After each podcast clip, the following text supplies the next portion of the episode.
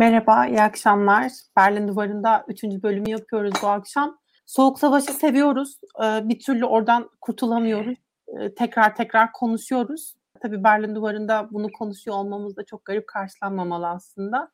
Ama bir yandan da işte gündemde e, belki çok duymadığımız, çok tartışmadığımız, dışa kapalı, kendi halinde bir ülke vardı.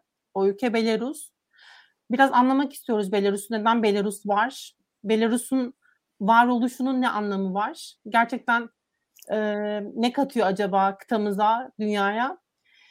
Konuklarımla bunu tartışacağız. E, Doktor Orhan Gafarlı ve Emre Güngör. Hocam başlayalım isterseniz. Orhan Hocam, Litvanya neden, Litvanya diyorum özür dilerim. Belarus, Belarus. Belarus. Belarus neden var? Belarus'un kimliği neleri kapsıyor? Belarus milliyetçiliği diye bir şey var mı? Ya ben de çok teşekkür ederim davetiniz için. Ee, iyi yayınlar dilerim bu arada. Ee, şimdi Belarusya e, büyük bizim tarihen bildiğimiz Rus coğrafyasının aslında bir parçasıdır. Ee, tarihte de hep e, Belarus yani Beyaz Rusya, Mala Rus, Ukrayna, Velika Rus dedikleri zaman bu coğrafya yani üç devlet anlaşılır. Belki de e, biraz Türk seyirci için e, daha böyle anlaşılır olsun desek yani üç millet tek devlet mi desek e, belki de şimdiki durumu böyledir. Fakat Belarusya kendisi devlet olarak Sovyetler Birliği zamanında sınırlar çizilmiş oldu. Daha önceki 19. yüzyılda Belarus daha çok Rusya'nın e, egemen olmayan, bağımsız olmayan Rusya'nın içerisinde Polonya Krallığı'nın %60'ı neredeyse Polonya Krallığı'nın bir parçasıydı. %60'ı, %70'i. %30'u, %40'ı ise daha çok e, Rusya'ya bağlıydı. Yani Polonya arazisi, e, Belarusya arazisi de e, genel itibariyle kırsal bir araziydi. Tarımın, e, hayvancılığının geniş yayıldığı bir bölgeydi. Tabii Sovyetler Birliği kurulduktan sonra e, Belarusya devleti kuruluyor ve Belarusya'da kurulması Ukrayna devleti de kuruluyor. Ukrayna Sovyet Sosyalist Cumhuriyeti, Belarusya Sovyet Sosyalist Cumhuriyeti. Bunlar kurucu devletler sayılıyorlar Sovyetler Birliği'nin. Sovyetler Birliği içerisinde bir kendine özgün bir hikayesi vardır. Ağır sanayisini geliştiriyor, e, tarımını geliştiriyor. Fakat daha sonra e, Sovyetler Birliği dağıldıktan sonra tabii bağımsız devletler ortaya çıkıyor eski Sovyet coğrafyasında e, ve 1991'de Belaverski dediğimiz anlaşmayı imzalayan e, ilk devletlerdendir e, bağımsız devletler topluluğunu oluşturan Kazakistan, Belarusya ve e, Rusya bu anlaşmayla yeni bir e, birlik oluşturuyorlar. Bağımsız devletler topluluğu. E, Belarusya her zaman tarihsel olarak Rusya'nın yanında duran e, siyasi, jeopolitik olarak da Rusya taraf olan bir devlet olmuştur. Tabi uzun bir Lukashenko dönemi vardır. Alexander Lukashenko dönemi. Alexander Lukashenko 1994'ten itibaren neredeyse Belarusya'nın başkanıdır sürekli tekrardan seçilen bir başkandır. Dünyada da Avrupalılar onu Avrupa'nın son diktatörü olarak tanımlıyorlar. Fakat Rusya için ise e, veya Belarus, Lukashenko dediğimiz zaman Belarusya'nın babası, kalkozun başkanı, ülkeyi yöneten, tarımı hala ayakta tutan, ağır sanayi ayakta tutan bir liderdir. Tabii hem Belarusya hem yani bunu da söyleyeyim Belarusya nüfusun çoğunluğu Ortodokstur. Tabi bir de şöyle bir e, ilginç bir yanı vardır. Birleşik Kilise de vardır orada. Ortodoks ve Katoliklerin Birleşik Slav Kilisesi. Böyle bir e, grup da vardır ama çoğunlukla e, Ortodokstur Belarusların e, Pravoslav Ortodoks dediğimiz. Rusya'da hep böyle yakınlığı vardır. 1994'ten e, 96'dan itibaren de e, ortak devlet kurulması ile ilgili bir hayali vardı. Tekrardan e, kardeşlerin birliğini sağlamak, ortaklığını sağlamak. Ve tabii ki bu 96'dan itibaren o zaman da Rusya'nın başında e, Boris Yeltsin'di. E, biliyorsunuz 2000'de o istifa veriyor, geri çekiliyor, yerine Putin geliyor.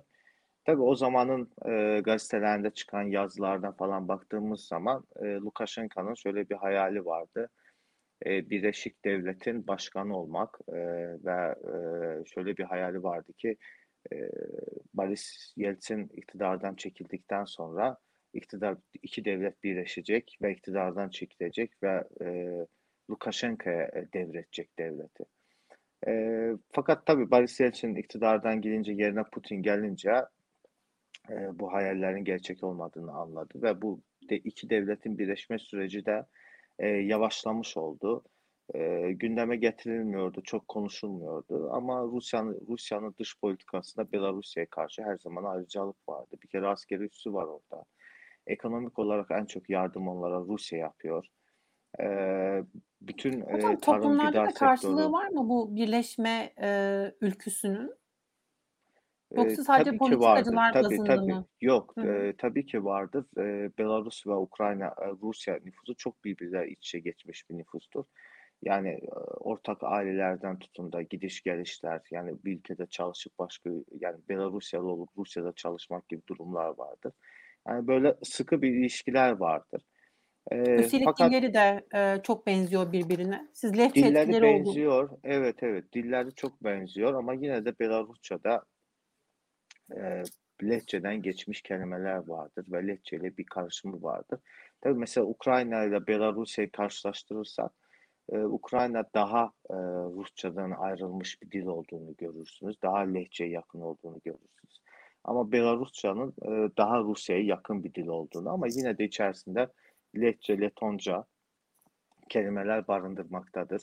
Karışık bir dil ortaya çıkmıştır. Yani şöyle diyelim e, yani düşünün ki Türkiye'den Azerbaycan'a gidiyorsunuz, Özbekistan'a gidiyorsunuz.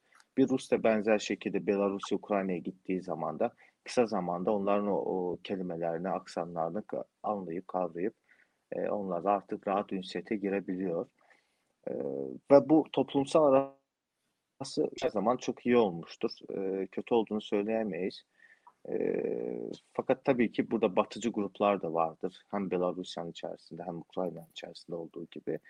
E, ve özellikle de bu Eastern Partnership dediğimiz Avrupa Birliği ile entegrasyon sürecinde altı ülke, ülkeler vardır. Belarusya, Ukrayna, Gürcistan, Azerbaycan, Ermenistan, beş ülke. E, bu ülkeler Avrupa ile ilişkiler yani Avrupa Birliği çerçevesinde ilişkilerini geliştirmesi, Schengen vizaların kalkması, ortak pazarın oluşması, gümrük gümrüğün kalkması gibi bir sürü şeyler içerecek bir program çerçevesinde işbirliği yapıyorlar. Ee, ve bu işbirliği e, 2011'e kadar sürdü. Çünkü 2000 yanılmıyorsa 2011 ya da 2013'tü.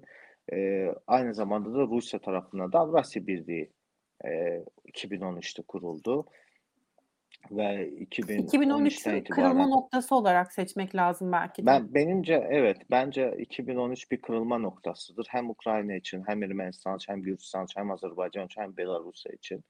E, çünkü bütün ülkeler e, yanılmıyorsa Riga'da toplandı e, ve orada bu anlaşmayı imzalamaları gerekiyordu. Fakat tek ülke imzaladı Gürcistan. Ne Ukrayna imzaladı ne Belarusya. Zaten Belarusya Azerbaycan önceden imzalayamayacaklardı. Ermenistan da imzalamayacağını ifade ettiler.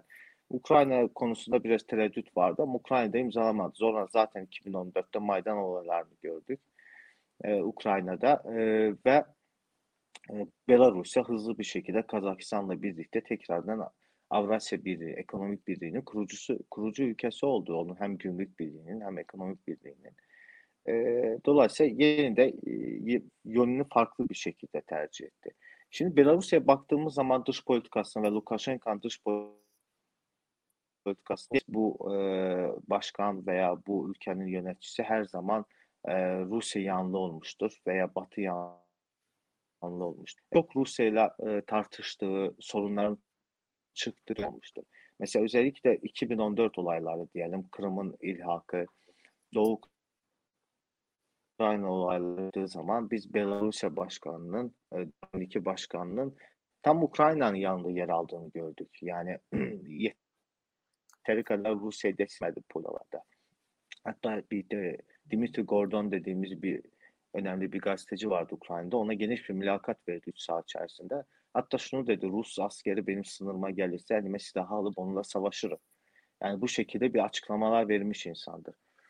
Ee, ve tabii ki olayların seyri işte geçen sene değişmeye başladı.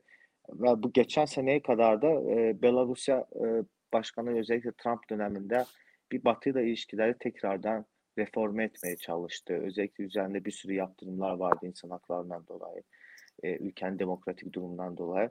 bunların kalkmasını istedi. Batı tekrardan ilişkileri kurup Rusya ile Batı arasında bir dengeli politika yürütmeye çalıştı. Fakat Maydan olaylarının pat, patla, e, Maydan dediğimiz Belarusya'daki olayların, Minsk'te olayların patlamasından sonra e, Lukashenko'nun yönünü tamamen e, değiştirdiğini, yani tamamen değiştirdiğini dedi. Artık onun için e, Batı diye bir seçeneğin olmadığını anlamış oldu ve tamamen e, bütün şeyi e, e, Rusya oynamaya başladı. Putin Hocam özür dilerim bu e, Maydan olayları tarih Maydan olarak 2013-2014 yani Kasım'dan itibaren Ukrayna'da başlamış olaylardı. Ukrayna'daki olaylar evet. Evet evet. Yani bu olaylar sırası. Tabii bir de geçen sene Belarusya'da yaşanan olaylar vardır. Tabii o sırada e, Belarusya yani e, Lukashenko çok farklı bir yöne geçti. Hatta Lukashenko e, O dönem Moskova seçimler arasında vardı. Geçtiğimiz seneden tabii, tabii, başkanlık bahsediyoruz. seçimler, başkanlık seçimlerde. Hı hı. Hatta o dönem e, Be- yani ondan önceki dönem yani özellikle 2014 ile 2020 arasında yani Lukashenko arabulucu rolündeydi. Yani Minsk'te Merkel olsun, Macron olsun, dünya Putin olsun, e, o zaman Ukrayna'nın e, Cumhurbaşkanı Petro Poroshenko e, Minsk'te arabuluculuk yapıp bu Minsk grubu vardı hatta. Hala var Tabii gerçi normal ama tabii normal formatı hala da vardır da ama işlevsel işlevsel değildir. Minsk Sözleşmesi vardı Doğu Ukrayna ile ilgili Minsk prensipleri. Yani arabuluculuk bile yaptı yani neredeyse e, Lukashenko uluslararası izolasyondan çıkmaya çok az kalmıştı. Yani Minsk ilk toplantısı yapılıyordu Amerikalılar tarafından yani Marshall tarafından yanılmıyorumsa e, şeyde Minsk'te yani 2019'da 2018'de. Yani ilginç bir şekilde bu olay Ukrayna'da yaşanan e, Belarusya'da yaşanan olaylardan sonra seyrini e, bu defa e, Lukashenko tamamen e, Putin'e taraf yaptı. Çünkü e, tek çıkış yolu orasıydı. Yani başka şekilde iktidarı devretmesi gerekiyordu. E, siz beni durdurun Seçim, gerektiğinde. seçimler Evet. tabii Çünkü seçimlerle biraz uzun ilgili konuşmuş oldum Emre Bey'in e, Yok estağfurullah. Seçimlerle ilgili e, kısmı biraz açmak istiyorum. Şimdi orada e, seçim Avrupa Birliği'nin itirazı orada seçimlerin demokratik şekilde gerçekleştirilmediği ile ilgiliydi. E, peki sahiden e, orada seçim sonuç gerçek demokratik olmayan bir seçimin sonuçlarından hareketle hani şunu da bilebilmek mümkün değil. İktidar değişir miydi, değişmez miydi? Bunu da çok bilemiyoruz ama e, toplumdaki e, havayı, atmosferi anlamak mümkün mü? Yani işte e, muhalif lider Svetlana Tihan- Tihanovskaya, evet Tikhanovskaya. ismini de telaffuz, telaffuz etmek çok zor. Evet, evet E, doğrudur. Ya şimdi şöyle söyleyelim. e, Ben sizin sorunuzu anladım. Şöyle söyleyelim. Yani bir kere e, Lukashenko artık 10 yıllardır ki bu kabul edilmiş bir şeydir ki onun döneminde e, otoriter bir dönemdir. Seçimler hiçbir şekilde demokratik geçirme. Bütün muhalifler e, ülkeden kovulmuş. Yani hatta ben e, 2005-2006 yıllarını hatırlıyorum. Muhaliflerin dövülmesini, ülkeden kaçmasını. Yani aslında Belarusya'daki olaylar e, bu renkli devrimler diye literatüre geçmiş bir kavram vardır. E, işte e, biliyorsunuz Gürcistan'da, Kırgızistan'da, Ukrayna'da yaşanan olaylar. E, bir olaylar yaşanıyor. Yani 2000 yanılmıyorsam 2005 ya da 2008'de meydanda insanlar dövülüyor, muhalif liderler ülkeden kaçıyor, partiler kapanıyor. Yani bir de bunun daha öncesi vardır. Tabii Tikhanovskaya gelene kadar yani geçen seneye gelene kadar demek olar ki yani e, Belarusya'da bir muhalefet ve e, işlevsel olan muhalefet ve onun partisi kurumsal partileri kalmamıştır. Yani tamamen sivil toplum örgütlenmesi üzerinden yürüyen bir muhalif bir e, tepki ve düşünce vardı. E, ve dolayısıyla Maria Tikhanovskaya da e, çok şey yani e, böyle Belarusya'da bilinen bir siyasi aktivist değildi. Sadece o eşi, blogger eşi hapse atıldığı için e, ilk önce eşini aday göstermeye çalıştılar. Olmayınca da kendisi aday oldu. Ve bu şekilde popülarite kazandı ve insanlar gittiler ona oy verdiler. E, yani hakikaten de insanlarda tepki vardı ve kuşaklar değişiyor. E, bir yanlarında Polonya var, bir yanlarında e, Ukrayna var.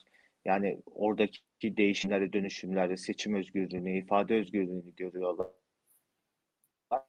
Bulmuş insanlar yani ne kadar da e, Lukashenko diyelim ekonomik istikrar ülkede azıcık da olsa sağ sağlanmış olsa yani o geleneksel üretim e, üretimi e, ekonomik istikrarı az da olsa yani yani şimdi düşününce daha istikrarlı ülke oraydı eski Sovyet ülkelerine.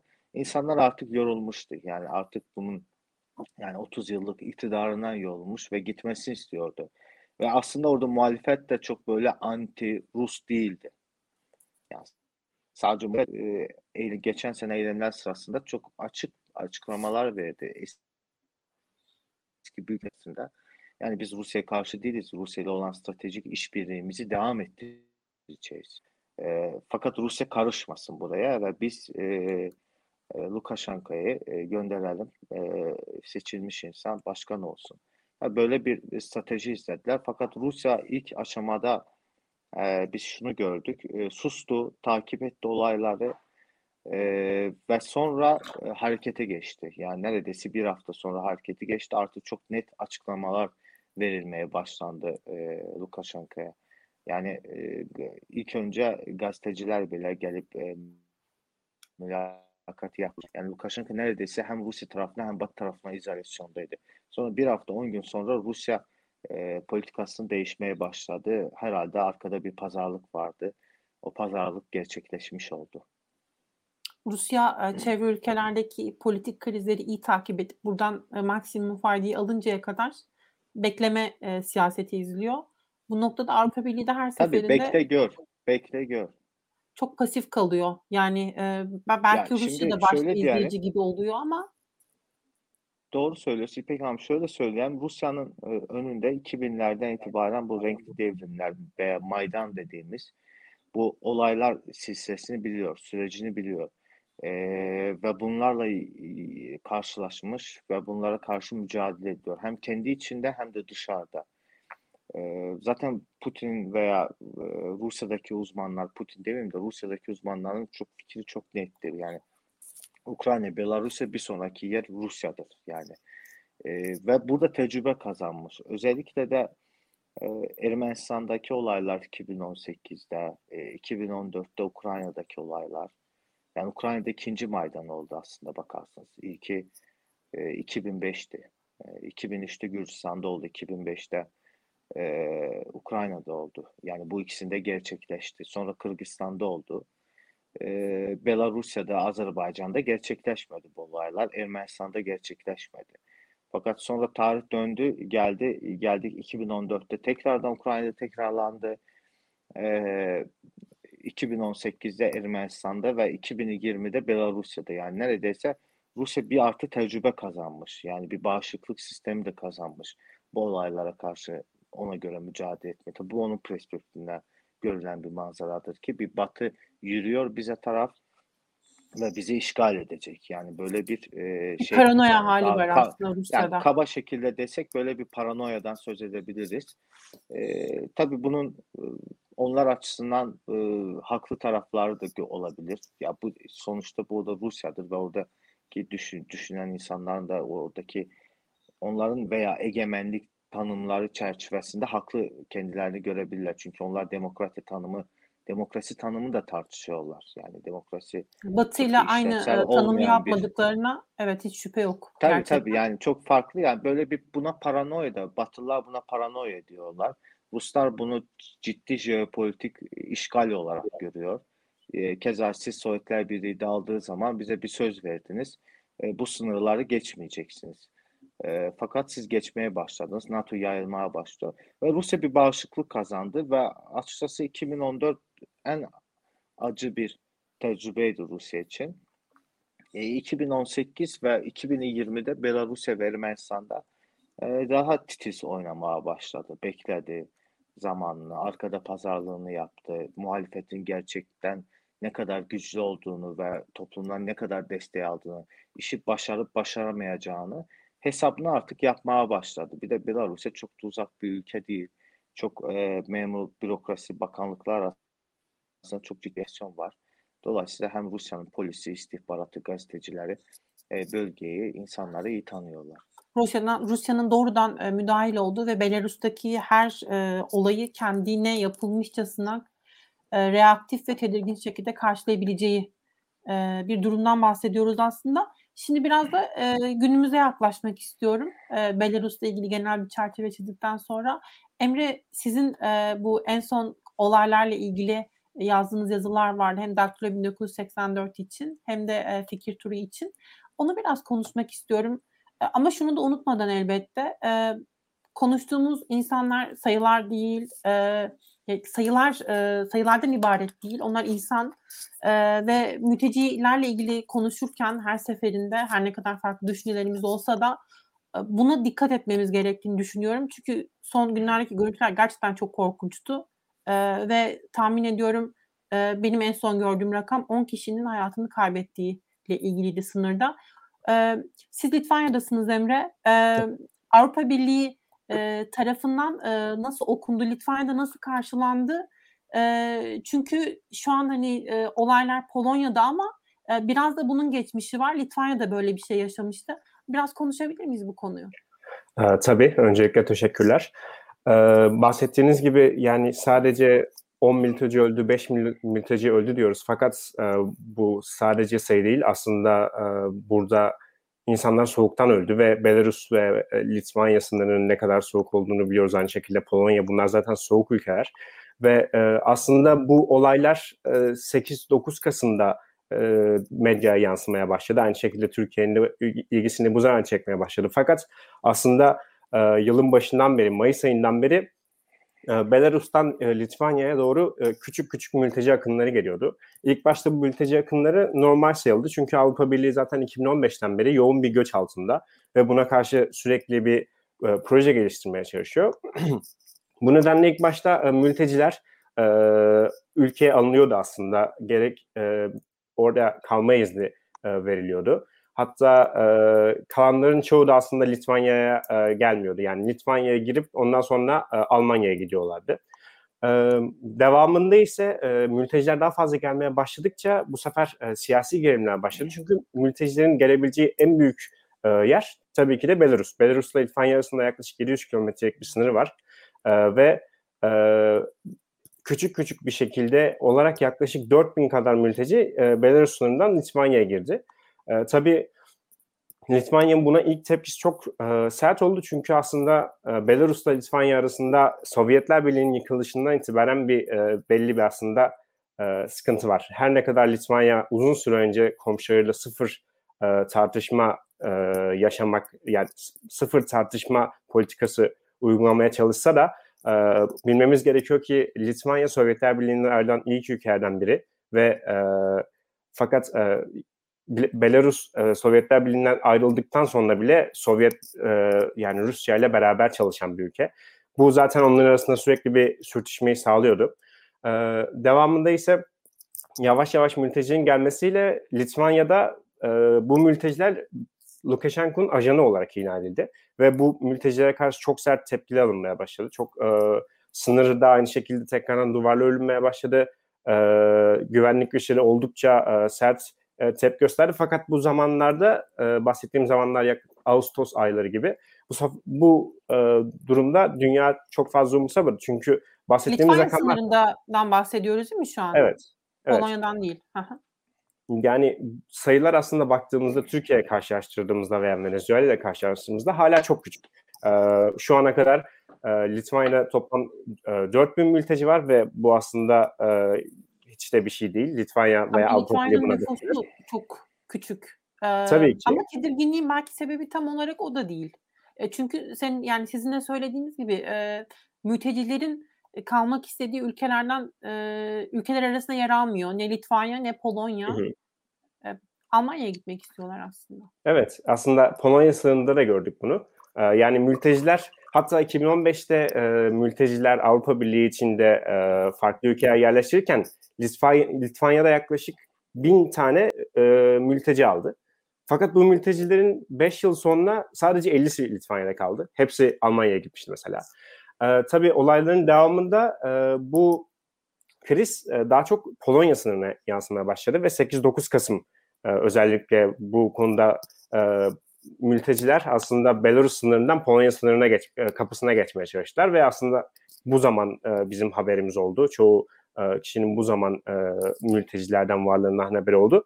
Fakat e, e, Polonya için şöyle bir şey var her zaman. Polonya için Polonya tarihinde de e, çok kez e, aslında işgal edilmiş bir ülke ve aslında sınır onlar için artık bir e, namus meselesi. Evet yani öyle diyebiliriz neredeyse. E, bu nedenle sınırlarına çok e, yani yaklaşık 12 bin tane asker getirdiler. Mülteci 2 bin tane vardı. E, aynı şekilde helikopter bile getirdiler sınıra ve bu helikopteri mültecilerin üstüne sürdüler. E, bir psikolojik baskıydı bu da. Tabii şundan da bahsetmek gerekiyor. E, Belarus e, kesinlikle şunu yapmıyor desek yan olur. Çünkü Belarus 2017 yılında yanlış hatırlamıyorsam 77 ülkeye turist vizesini açtı. Ve e, bu bu ülkeden yani çoğu ülkeden e, Belarus'a direkt e, bir şekilde gidip 10 gün süre kalabiliyordunuz. E, devamında bu aynı şekilde Facebook gruplarını vesaire de araştırırım ben. Telegram grupları da var. Mültecilerin çok fazla iletişim araçları var. Bizim hiç düşünemeyeceğimiz kadar ve çoğunlukları e, bu arada e, Iraklı ve e, Suriyeli Kürtlerde oluşuyor. Aynı şekilde e, Orta Doğu'dan da gelen var, Asya'dan da gelen var, Af, e, Afganistan'da e, Afganistan'dan da gelen var. E, Belarus e, Minsk'e bunları hava yoluyla getirip ondan sonra sınıra sürüyor aslında ve bugün de e, Lukashenko direkt olarak kabul etti ki e, mülteciler e, Minsk hava yolundan direkt olarak askeri e, askeri araçlarla, otobüslerle e, Polonya sınırına gönderildi. E, tabii burada nasıl bir şey yaşandı? E, Pol- Polonya ve AB kesinlikle bunu almayacaklarını ve Lukashenko'yu e, aslında hibrit bir savaşla e, suçladılar. Hibrit savaş derken burada neden bahsediyoruz? E, zaten Belarus ve Avrupa Birliği'nin arasında gerek ticari, gerek e, askeri, gerek e, farklı açılardan e, savaşlar, savaş diyebileceğimiz durumlar var. E, ve bunun yanında aslında mültecilerin de bir e, mültecilerin bu oyuna katılması aslında Avrupa Birliği'nin bildiğimiz gibi bir yumuşak karnı.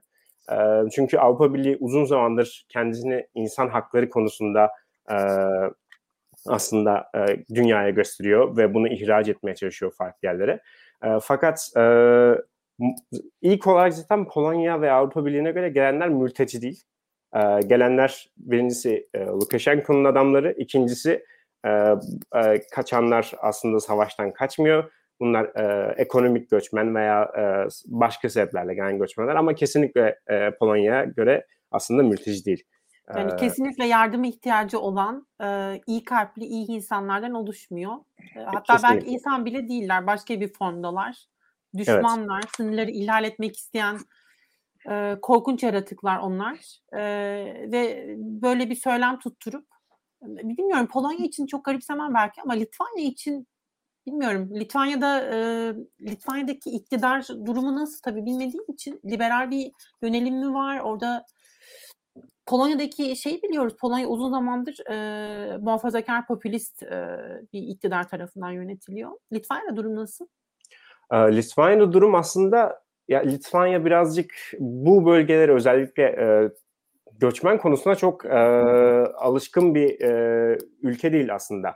Yani Belarus'tan e, birçok göç birçok aslında kaçan insan Litvanya'ya geldi. Bundan önce de Rusya'ya da gelmişti. Fakat bunlar en azından planlıydı. E, Litvanya zaten küçük bir ülke olmasına karşın e, kendi kendine aslında e, birazcık döndürmeye çalışan bir ülke. Çünkü Avrupa Birliği ile Avrupa Birliği'ne katılması da bir dönüşüm içerisinde ülke aynı şekilde. E, zaten Polonya'da da sizin dediğiniz gibi sadece popülist bir lider var. Aynı şekilde Kürtaj tartışmaları, anayasa tartışmaları e, Polonya'da devam ediyor. Ve aslında Polonya ve e, Litvanya birazcık mülteci olayını kendi açılarından şöyle kullandı. Polonya'da yaşayan e, son durumları e, biliyoruz. Kürtaj e, tamamen yasaklanmaya çalışıyor ülkede hatta yasaklandı neredeyse. Aynı şekilde Polonya'nın an, Avrupa Anayasası'ndan daha üstün olduğu son zamanlarda kabul edilmişti. Ondan sonra Avrupa Birliği Polonya'ya yaptırım uygulamaya çalıştı. Şu an ise Polonya ve Baltık ülkeleri birazcık şu davranışta. Biz Avrupa Birliği'nin e, sınırlarını koruyoruz biz olmasak şu an bu mülteciler daha fazla gelecekti. ve bir bakımdan da doğru aslında Litvanya'ya ve Polonya'ya daha fazla mülteci gelmesi bekleniyordu. Fakat bu kadar sert tepkilerle karşılaşınca mülteciler de gelmekten vazgeçti. Hatta şu an çoğu eve gidiyor bir aslında. Evet dönmeye başladı. bir kısmını da Belarus'ta Lukashenko e, belli tesisleri aldıklarını açıklamışlardı. Polonya'daki e, hükümet e, resmi açıklamalarda bunu doğrular nitelikte. Bir de Litvanya meselesinde şöyle bir boyut var. E, belki biraz ondan konuşuruz. E, Belarus'taki e, muhalif e, lider e, bir süre Litvanya'da kaldı. E, yanlış hatırlamıyorsam. Evet. E, ve aslında Lukashenko'nun Polonya'dan önce belki Litvanya'yı seçmesinde böyle bir sebep de vardı. Litvanya'yı cezalandırmak ve oradaki e, politik durumu biraz karıştırmak. E, ne elde etsem kar diye düşünüyordu belki. Kesinlikle, kesinlikle. Ya zaten e, Lukashenko'nun karşısına üç tane muhalefet kadın çıktı. Yani aslında e, bildiğimiz gibi e, bu burada e, bu e, e, muhalefet muhalefetteki e, lider e, hapse atıldığından dolayı muhalefetteki e, adamın e, karısı e, aday olmak zorunda. Aslında. Evet. E, bu nedenden dolayı aslında e, Lukashenko'ya karşı Belarus'ta şöyle bir ittifak oluştu. Üç tane kadın yan yana gelip aslında biz muhalefeti oluşturuyoruz dedi. E, tabii ki de Lukashenko da popülist ve eski kafalı bir e, lider olduğu için hani kadınlar zaten e, devleti yönetemez, güçsüzdür gibisinden e, bir dalga geçer ama dalga çok fazla dalga geçiliyordu. E, tabii Litvanya'ya kaçmasından sonra Litvanya'da Litvanya ile Belarus arasında bayağı bir problem çıktı. E, ama şöyle bir sıkıntı da oldu. Belarus'tan kaçan muhalifler e, Belarus halkını birazcık yalnız bırakmış gibi e, görüldü açıkçası ve aslında o ivme kayboldu. Hatırlarız ki e, Belarus seçimleri sırasında sokaklarda binlerce insan vardı ve aynı şekilde binlercesi gözaltına alındı. Fakat e, ülkenin en önemli e, isminin ülkeyi terk etmesi ister istemez e, bu e, aslında ivmeyi e, kaybettirdi. Ve dediğiniz gibi de aslında Belarus ilk aslında seç, seçimini bu nedenle Litvanya'dan yana yaptı. E, krizin e, Avrupa Birliği'ne ve Almanya'ya yansımasına birazcık e, girelim isterseniz. E, Merkel'in geçtiğimiz günlerde telefonla e, Lukashenko ile görüştüğü e, haberi yansıdı. E, tabii bu basın duyurusu yapılırken Almanya tarafından başkan sıfatı da tercih edilmedi. E, Herr e, Lukashenko denildi. Bunun da bir anlamı vardı tabii. Çünkü Avrupa Birliği artık Lukashenko'yu e, muhatap olarak kabul etmiyor. Ama Avrupa Birliği'nin bu e, politik duruşları e, çok değişken olabiliyor. Özellikle de söz konusu olan mülteciler olduğu zaman. E, çünkü mülteci e, konusu Avrupa Birliği'nin tüm temel değerlerini askıya alabilecek kadar önemli ki e, Türk Hava Yolları'na bir baskı da vardı. Biraz konuşabilir miyiz Emre? E, ne dersiniz bu Türk Hava Yolları ile Türkiye ile alakası neydi bu konunun? Ya e, emin olun ilk başta Türkiye bir anda olayın içine girince herkes şaşırdı. Bence eminim yani Türkiye bile birazcık şaşırmıştır ben nasıl buraya geldim diye. Ee, aslında Litvanya e, tarafında ilk başta bu durumlar başladığında e, Erdoğan ve Mevlüt Çavuşoğlu ile görüşülmüştü. Hatta e, yardım sağlanacağı, tecrübe paylaşımı yapılacağı gibi şeyler de konuşulmuştur Litvanya ve Türkiye arasında. E, yani Türkiye'nin olayı e, şöyle başladı zaten. E, bundan şunu da aslında bahsetmek gerekiyor. Litvanya özellikle Litvanya medyasında bu belli bir süre sonra Polonya medyasında da kendini gösterdi. Lukashenko e, yeni Erdoğan gibisinden e, sürekli benzetmeler yapılmaya başladı. Çünkü e, biliyorsunuz Türkiye Yunanistan arasında da böyle sıkıntılar yaşandı ve e, yani Türkiye ve Türkiye'ye aslında bir Avrupa Birliği'nin hafızasında kalmış bir e, yara gibi aslında. Burada direkt e, böyle bir bakış açısı var. Lukashenko e, Erdoğan yaptığını e, yapmaya çalışıyor. Biz Yunanistan olarak mültecileri nasıl engelleyebiliriz? Böyle bir görüş vardı.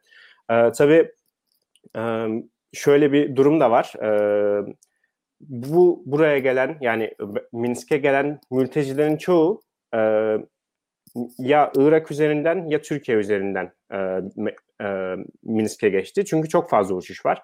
Ki zaten aslında e, Türkiye ile Belarus'un e, bir sıkıntısı yok. Aksine hatırlayacaksınız ki e, bir NATO zirvesinde Türkiye Belarus hakkında birkaç şart bile koşmuştu. Aynı şekilde Türkiye Belarus'u tanıyan ilk ülke. E, tabii Sovyetler e, da, dağıldığında 15 ülkeyi birden tanıdı Türkiye. E, fakat hani Belarus Belarus ve Türkiye arasında bir sorun yok. Hatta ticaret e, hacmi gitgide genişliyordu. E, fakat birçok mültecinin İstanbul üzerinden Minsk'e gitmesi Avrupa Birliği'ni rahatsız etti tabii ki. Tabii bu Avrupa Birliği'nin ilk aslında ilk tepki verici değil buna. Çünkü Avrupa Birliği bundan önce Belarus hava yolunu da aynı şekilde Avrupa uç noktasından tamamen yasaklamıştı. Aynı şekilde Türk Hava Yolları'na Suriye Hava Yolları, Suriye merkezli bir hava yolları, Charmings diye yanlış hatırlamıyorsam adı. Ve aynı şekilde e, Rusya'nın hava yolu da e, bu, bu konuşulan e, hava yolu krizinde e, bahsediliyor. Tabii şöyle bir durum var. Yani baktığımızda tabii ki belli bir şekilde krizin engellenmesi gerekiyor. Fakat e, Türkiye'nin bu adımı atılması aslında garip e, karşılandı. Yani beklenen bir şey değildi benim gözümde. Çünkü Türkiye'nin yaptığı yanlış bir şey yok burada. Mülteciler veya göçmenler, normal insanlar Türkiye'ye gelip Türkiye'den e, normal bir şekilde uçak biletini alıp Belarus'a gidiyor. Çünkü Be- Belarus'a gidebilirler. Hiçbir e, vize sıkıntısı yok, hiçbir e, engelleme yok. Fakat İşte Türk Hava Yolları... Garip, garip yolun e, garip tarafı da Türk Hava Yolları günün sonunda e, özel bir işletme. Kesinlikle. Tabii, tabii işte e, Türkiye'nin e, Türkiye'nin bir markası şüphesiz ve e, tabii ki e, dahli var belli ölçülerde ama e, yine de bu bu şekilde bir muameleyle karşılaşmak ya da Türkiye'nin ilişkilendirilmesi garipti. Ama Avrupa Birliği'nden e, teşekkür aldı e, Erdoğan. E, garip tabii. Peki e, biraz daha e, ilerlersek, e, şimdi krizin yatıştığı yatıştığı gibi bir e, izlenim alıyoruz. Orhan Hocam burada size döneceğim tekrar. Belarus'un elinde Avrupa Birliği'ni sıkıştırmak için başka kozlar kaldı mı? Ve buradan yola çıkarak belki e, biraz da Rusya ile e, Belarus arasındaki bu birlik devleti anlaşmasına gelebiliriz diye düşünüyorum. Şimdi şöyle söyleyeyim ya bu mülteci krizi ben Rus basında da izliyorum e, sorunu. Hem oradaki muhalif basında hem iktidar yanlı basında. Tabii bununla ilgili özellikle Türk Hava Yolları'yla ilgili son dediklerinize katılıyorum. Sonuç itibariyle özel bir şirkettir. Birisi bilet alıyorsa ben burada vize uygulaması yoksa Türk Hava Yolları şunu diyemez. Ben seni almıyorum. Yani e, Ama dedi yani tekrar izleyicilerimize hatırlatalım. Ee, hangi ülkelere Daha, yasaklanmıştı? Evet, Irak, Suriye dedi. ve Yemen'di sanırım. Doğru evet. mu hatırlıyorum? Çok özür dilerim hocam. Yanılmıyorsa oturumu olmayan, oturumu olmayan e, kişileri almayacağını söyledi. Yani bu krizden sonra. E, yani daha önce de dememiş çünkü İstanbul Minsk uçuşları vardı. E, bu e, Rus Belarusya'nın elinde kaldı. Aslında e, Lukashenko çok zekice bir şey yaptı. E, yani aslında Ruslar bunu diyorlar ki Kremlin'de bile bu kadar zekice düşünemezdi. Kreatif bir şey düşünemezdi. Aldı göçmenleri getirdi sınıra ve e, komşularını Litvanya'yı, Polonya'yı tehdit etmeye başladı. E, ve tabii ki bunun karşılığında e, yanılmıyorsa Litvanya Başbakanı da Cumhurbaşkanı ya da Merkel'e yapılan bir görüşme var. Onun şeyleri açılmış. E, yani unuttum, karıştırdım. Orada direkt şunu söylüyor. Yani diyor benim legitimliğimi tanıyacaksınız. Benim beni meşru başkan olarak göreceksiniz. Yani direkt bu şartı koyuyor. E, ön şart olarak koyuyor. E, tabii bunu bir baskı olarak uyguluyor. Biraz önce sizin de kaydettiğiniz gibi yani işte Merkel'le e, Lukashenko'nun görüşmesi basında çok ciddi hakikaten de hem Rus basında hem her yerde yankı uyandırdı. Niye muhatap alındı? Ama sonuç itibariyle adam kendisini muhatap aldırabildi. Yani e, bu politikayı izledi. Şimdi elinde başka ne var? Yani sonuç itibariyle Belarusya e, sürekli olarak e, Batı'yı, Polonya'ya özellikle e, tehdit ediyor. Yani çünkü birçok muhalifler oradadır. Yani neredeyse Belarusya'da e, çıkmış, Belarus'tan çıkmış bütün muhalifler oradadır. E, Litvanya ve Polonya'dır. Or, oradan yayın ve faaliyetlerini yapmaktadırlar.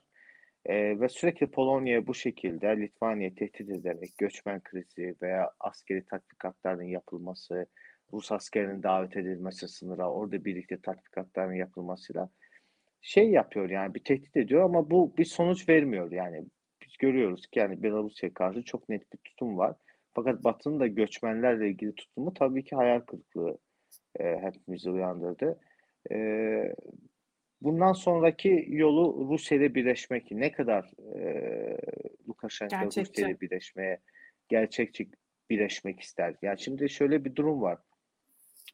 Tabii ki bu uzun bir süre görse ki yani bunu muhatap almıyorlar.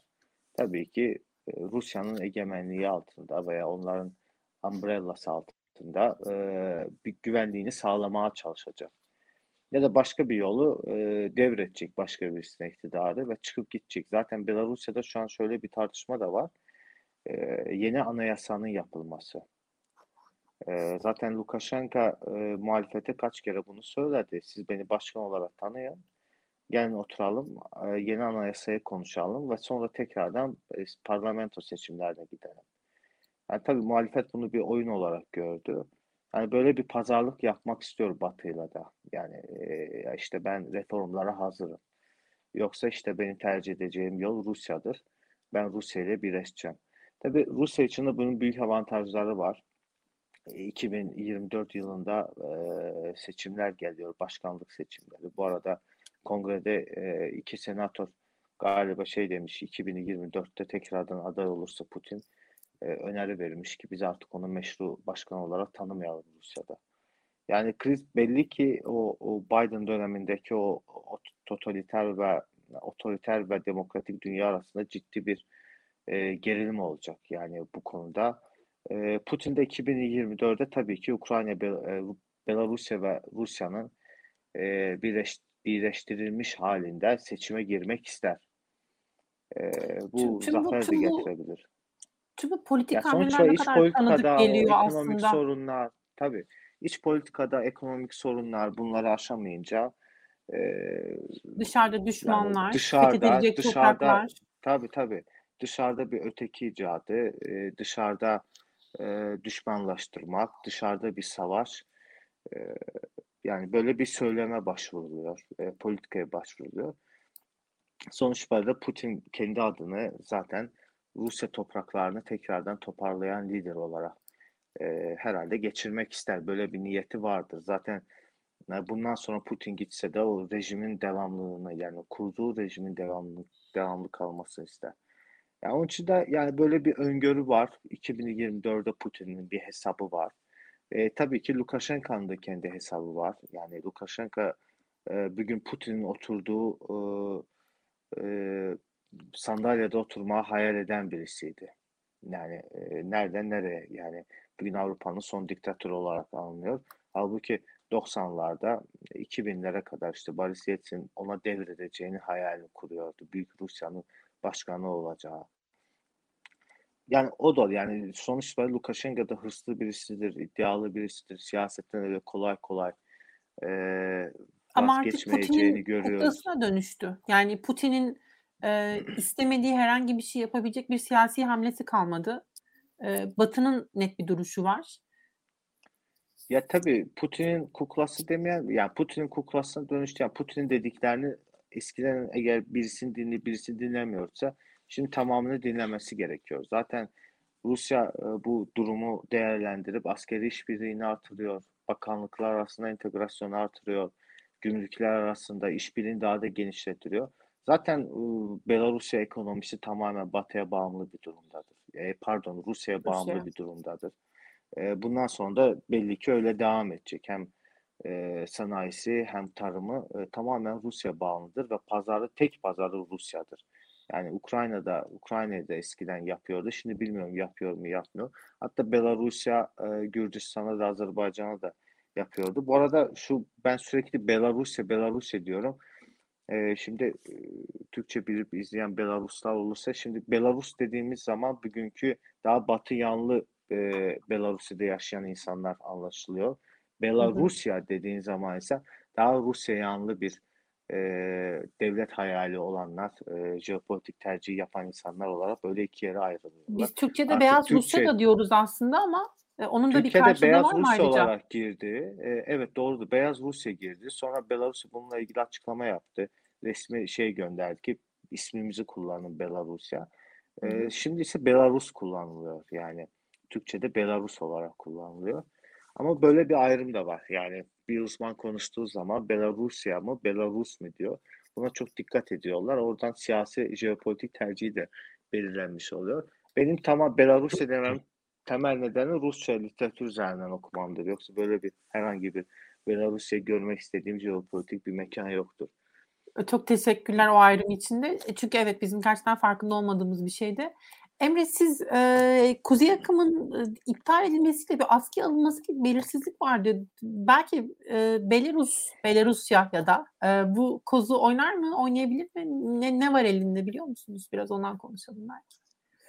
ee, şöyle bir gerçek var. Ee, Rusya e, ve doğalgaz Avrupa Avrupa'nın neredeyse yüzde ellisi e, Rusya'da yani Avrupa'nın doğalgazının yüzde ellisi neredeyse Rusya'dan geliyor ve inanılmaz derecede bağımlı e, ve kış gelmesiyle e, tekrardan Covid'in etkilerinin yavaş yavaş bitip sanayinin tekrardan yükselmesiyle aslında e, şu an Avrupa hiç olmadığı kadar daha fazla bağımlı e, doğalgaza ve bu doğalgaz e, tabii birazcık Norveç'ten birazcık Cezayir'den falan alma, alınmaya çalışılıyor fakat e, Rusya'dan geliyor kesinlikle.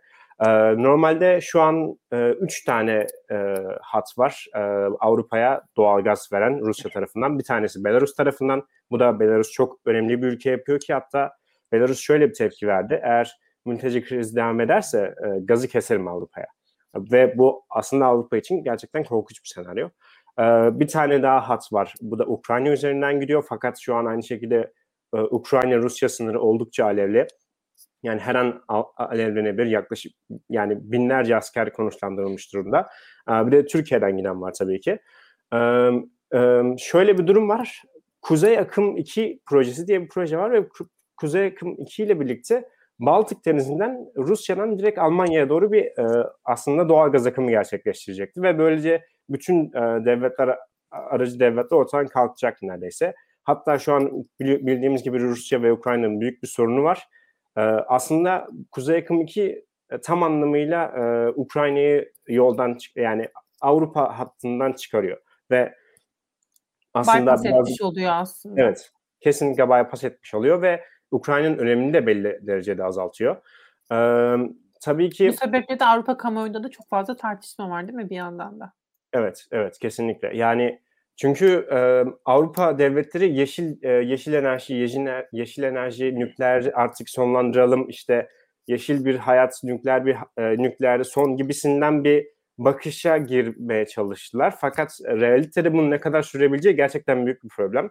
Çünkü e, yani nükleeri de kapattığınız zaman yeşil enerjiyle belli bir yere kadar gidebilirsiniz. Fakat e, bu şu an Almanya'da mesela inanılmaz derece tartışılan bir konu. Çünkü yani Almanya'nın e, gerek hem insan gücüne ihtiyacı var hem de daha fazla enerjiye ihtiyacı var. Kesinlikle bir enerji açlığı var. E, fakat Almanya e, yeşille, yeşil enerjiye çok aynı şekilde yatırım yapan bir ülke.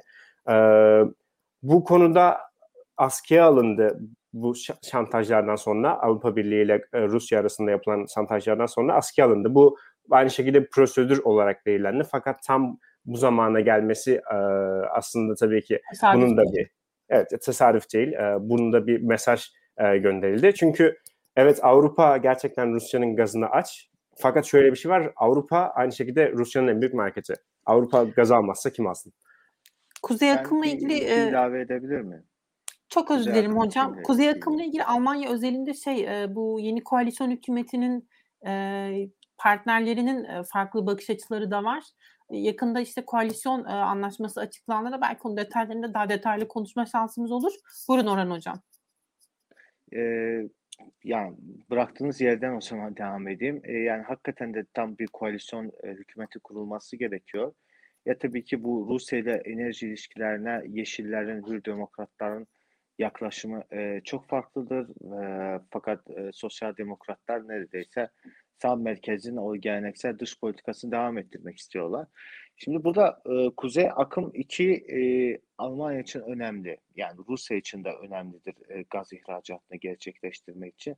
Fakat bu yeşil bir ekonomiye geçit değil. Sadece yeşil bir ekonomiye geçit için nükleerden ve kömürden e, azıcık da olsa kurtulmak, e, buraları kapatıp daha sonra geçittir. Yani aslında bir ara döneme hesap yapılmış bir e, işbirliğidir Kuzey Akım 2.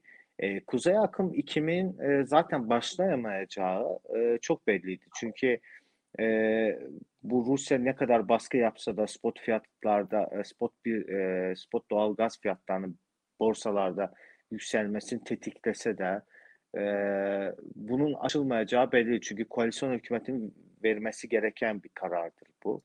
E, ve orada sertifikasının alınması tamamen Alman e, yasalarına göre Alman enerji e, yasalarına göre enerji üzerine yapılan ve Avrupa Birliği'nin enerji çartları vardır. Ona göre düzenlenen bir şeydir. E, ve Belarusya ile Ukrayna burada e, pozisyonlarını kaybeder. E, Emre Bey'e e, dediklerine ilave etmek istiyorum. Aslında burada en büyük darbe Ukrayna vurulacak. Çünkü e, Rusya e, çok açık şekilde anlıyor ki yani bir transit olarak Avrupa'ya gönderdiği gazın neredeyse %35'ini %40'ını Ukrayna üzerinden gönderiyor. Ve Ukrayna'da bunu e, e, hem kendisinin gaz alımını ithalatı için hem de kendisinin bir transit ülke olarak kullanılması için bir pazarlık yapıyor. Bu pazarlığı elinden almak istiyor. Fakat e, biliyorsunuz Almanya e, özellikle ABD'nin uzun zaman baskı e, Almanya bu şartı kabul etti. Evet biz Kuzey Akım 2'yi başlatacağız ama Rusya bize garanti vermesi gerekiyor ki Ukrayna'daki Ukrayna'nın transit çıkarları veya Ukrayna ihraç edilen gazın e, fiyatları konusunda diğer konularda garanti etmesi lazım e, ki oradaki istikrarı bozmayacak, oradaki geliri bozmayacak. Bu ne kadar gerçekleşir bilmiyoruz. E, Belarusya'da gelince Belarusya'da e, çok yüksek miktarda gaz e, şeyi yoktur. Esas Türkiye'de Türk akım 2 var. E, Türk akımı var. Türk akımın e, o batı ayağı hala ne çalıştığını duymadım ben. Bence hala oraya Avrupa'ya bir gaz şeyi yoktur. E, ihracatı yoktur. Biraz şeydir yani Kuzey Akım 2 Alman devletinin istediği bir şeydir. E, uzun kısa vadede açılacak bu. E, kısa ve orta vadede açılacak. Fakat e, Ukrayna'nın çıkarları zarar görmemesi şartıyla açılması planlanıyor. Büyük ihtimal Yeşiller ve Hür Demokratlar eğer Dışişler Bakanlığı'nı alırlarsa veya Enerji Bakanlığı'nı alırlarsa bu konuda ısrarcı olacaklar ve Rusya'yı biraz ciddi anlamda zorlayacaklar ben diye düşünüyorum. Onu da koalisyon anlaşmasının detaylarında belki görüyor olacağız. Ee, artık son e, kısma geçelim yavaş yavaş. E, eklemek istedikleriniz olursa onları alayım. Bir yandan da e, Orhan Hocam şeyde e, basına işte yansıyan yine Ukrayna ile Rusya arasında çatışmaların e, artıp artmayacağı meselesi. Hatta daha e, daha abartılı başlıklar da vardı Rusya'nın e, Ukrayna'yı işgal edip edemeyeceği ile ilgili. Onunla ilgili yorumunuzu alayım isterseniz. Ya son zamanlar bu konu çok tartışılmaya başladı tekrardan. Ee, biliyorsunuz geçtiğimiz aylarda da benzer bir tartışma vardı. Özellikle Rus ordusunun Ukrayna sınırlarına doğru e, tatbikatlar için e, harekete geçtiğiyle ilgili Karadeniz'deki gerginlik, daha sonra Türkiye'nin Ukrayna'ya yani doğal olarak sattığı e, bayraktarların oradaki Donetsk, Donbas dediğimiz Donetsk, Lugansk eyaletteki e, ayrılıkçı gruplara karşı kullanılmasından sonra ciddi bir gerginlik arttı. Bir gün de Peskov açıklama yaptı. Yani dedi ki bizim batılı partnerlerimiz e, Ukrayna'ya silah satarak Ukrayna'ya hiçbir şekilde e, e, uzlaşmaya yaklaştırmıyorlar. Tam tersi Ukrayna daha agresif bir karakter alıyor. Ve dolayısıyla Rusya'da kendi e, tedbirlerini görmesi lazım. E, şimdi ortada bir Minsk anlaşması var. Minsk anlaşması e, işte Ukrayna, Kiev, e, Donetsk'te, e, Donbas, e, Donbas eyaleti, Donetsk ve Lugansk'taki ayrılıkçı gruplarla görüşmelere başlaması lazım.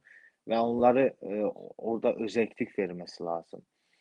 E, yani bu e, bunu anlaşmışlar. Yani işin e, gerçekliği şu ki bu 2018'de Poroshenko gelmeden önce, e, pardon Zelenski gelmeden önce e, bu konu imza atılmış. Yani Kiev'de buna imza atmış, Rusya'da imza atmış, Almanya'da imza atmış, Fransa'da atmış imzayı. Yani e, bu görüşmelerin başlaması lazım ve Ukrayna'nın çok net anayasal değişikliklere gidip unitar devletten daha e, federatif bir devlete geçip bu bölgede e, özelliklerin verilmesi lazım. Fakat Ukrayna e, hükümeti e, için önemli diğer bir mesele var, Kırım. E, o mesele ki Rusya hiçbir şekilde müzakere etmek istemiyor. Masada konuşmak istemiyor. Yani Rusya'nın tavrı şudur. Yani bizim için böyle bir mesele yoktur artık yani. Bu da Ukrayna için kabul edilmez bir şeydir. Yani Ukrayna komple görüyor. Hem Doğu Ukrayna'yı hem e, Kırım meselesini e, kompleks bir şekilde ele alınıp e, tartışılması. Yani bu Minsk görüşmeleri ve yeni e, Cumhurbaşkanı, yeni dediğimiz artık iki yıl olacak Zelenski, daha önce Paraşenko döneminde yarı kalmış bir tekrardan yapılmıyor. E, yapılmayınca tabii ki e, asker taraflar askeri tatbikatlar yapıyorlar, çalışıyorlar. Tabii burada hem Ukrayna'nın hem Rusya'nın uluslararası kamuoyuna vermek istediği mesajlar da vardır. Yani bu e, yalnız ve yalnız Ukrayna meselesi değildir. Bu artık bir küresel siyaset meselesi olmuş.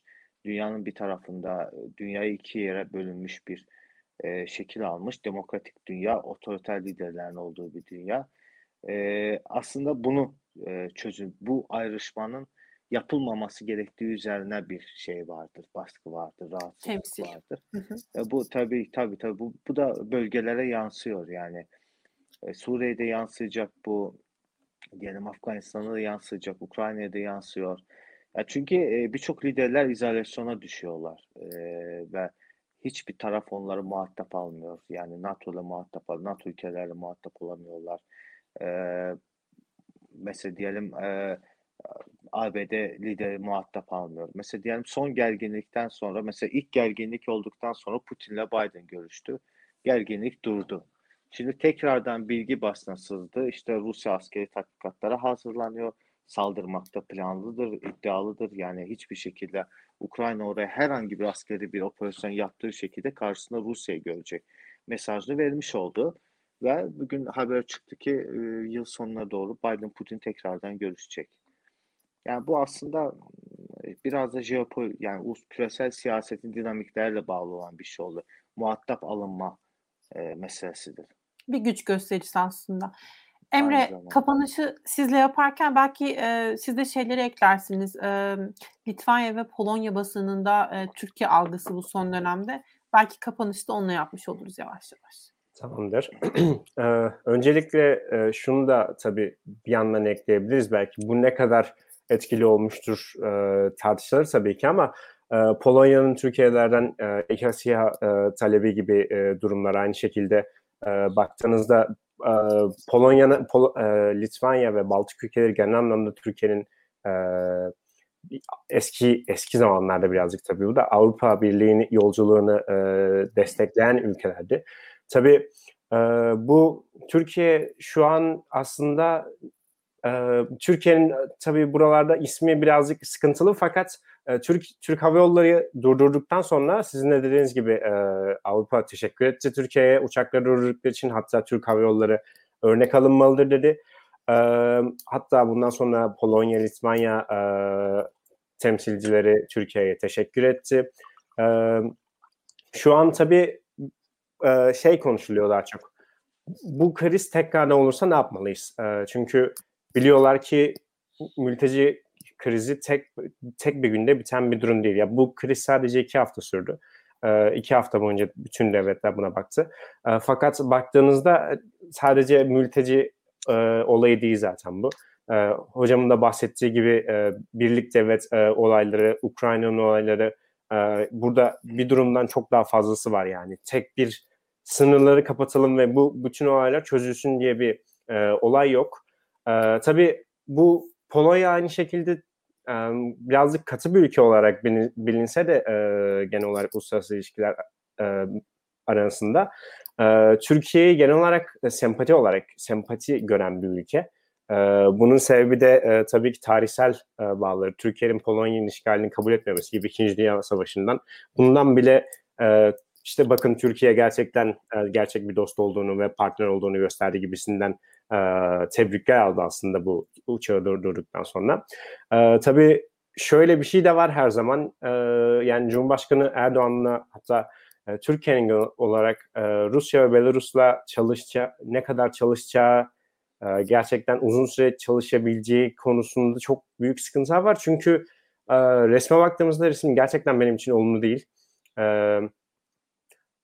yani bu küçük bir mülteci krizi Avrupa'nın içinde oldukça büyük bir e, fikir ayrılığına düşürdü. Gerek e, enerji bakımından gerek mülteci, mülteci bakımından E, aynı şekilde zaten Polonya Avrupa'nın içinde sıkıntılar yaşıyordu. E, aynı şekilde Macaristan Avrupa'nın içinde e, farklı bir kutup ve yüzünü birazcık daha doğuya dönmüş bir kutup olarak öne çıkmaya çalışıyor.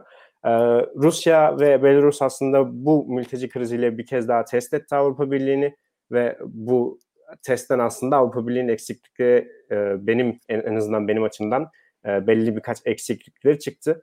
E, Belarus'un tabii Lukashenko'nun Merkel tarafından aranması aynı şekilde şunu gösterdi ki Litvanya'da ne kadar tanınmazsın Belarus'ta ne kadar tanınmazsa tanınmasın hala iletişime geçecek kişi e, Lukashenko. E, Lukashenko'dan e, dışında e, bir iletişim e, kaynakları yok. Tabii e, bu şunu da getirdi. Rusya Dışişleri Bakanı'nın dediği gibi Belarus'a da belki Avrupa Birliği bir e, mülteciler için bir kaynak ayırabilir. Böyle bir açıklama yaptı Rusya. Tabii bu da şuna benziyor.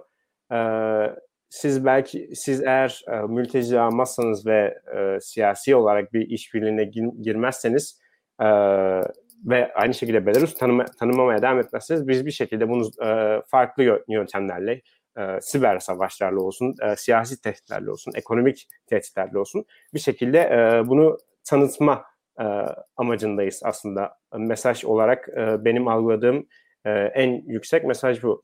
Tabii son olarak da e, şeye değinebiliriz. E, yani bu konuda şunu belirtmeliyiz ki her ne kadar Rusya tarafı daha baskın gözükse de Avrupa Birliği ve e, Amerika'da aynı şekilde İngiltere'de e, Brexit'ten çıkmış e, Avrupa'dan çıkmış e, bir ülke olarak e, sert tepki gösterdi. Hatta İngiltere dedi ki Rusya ile savaşa hazırlanmalıyız. E, tabii bunun olacağı e, varsayılmıyor. Fakat burada en azından bir diplomatik bağları görme ihtimalimiz var. E, kim kimin yanında ve e, ileride böyle bir kriz tekrardan yaşandığı zaman veya farklı bir kriz yaşanması durumunda e, nasıl e, satranç oynanabilir diye. E, genel olarak böyle. Şu an son olarak e, mülteci kampındaki mülteciler yavaştan ayrılmaya başladı. E, Belarus'a gidenler var, Irak'a dönenler var çünkü Irak'la anlaşma yapıldı. E, direkt olarak e, Irak'a e, gönderiliyor. Şu an e, hatta üstünde Litvanya para veriyorlardı. 300 euro gibi bir para veriyorlardı mültecilere ülkelere dönmesi için. E, şu an kriz birazcık daha hafifledi diyebiliriz fakat e, bence şu an bitti denilemez. Bunun, bunun gibi e, farklı bir savaşlarını görebiliriz. Yani aslında e, Orhan Hoca ile burada tekrar aynı sonuca varıyoruz. E, aslında Berlin Duvarı'nın temel konusu da bu. Yani bu yeni ayrışmayı, dünya düzlemindeki yeni ayrışmayı, bu otoriter yapılar, otoriter rejimler, otokratlar ve liberal demokrasiler hür dünyayla tam ortadan yarılmışçasına adeta bunun mücadelesini ve buradaki işte belirginleşmeleri ve güç kazanımlarını ve savaşı görüyoruz. Farklı şekillerde böyle Arap saçı şekilde hatta belki ortaya çıkan farklı yerlerden patlak veren bunun mücadelesi aslında günün sonunda. Çok teşekkürler zaman ayırdığınız için. İzleyicilere de çok teşekkür ederiz izledikleri için. Ee, uzun bir yayın oldu ama bence bütün konuları ele alabildik en azından Doğu Avrupa özelinde diye düşünüyorum kısa da olsa. Ee, tekrar teşekkürler. Ee, görüşmek üzere haftaya. Görüşmek üzere.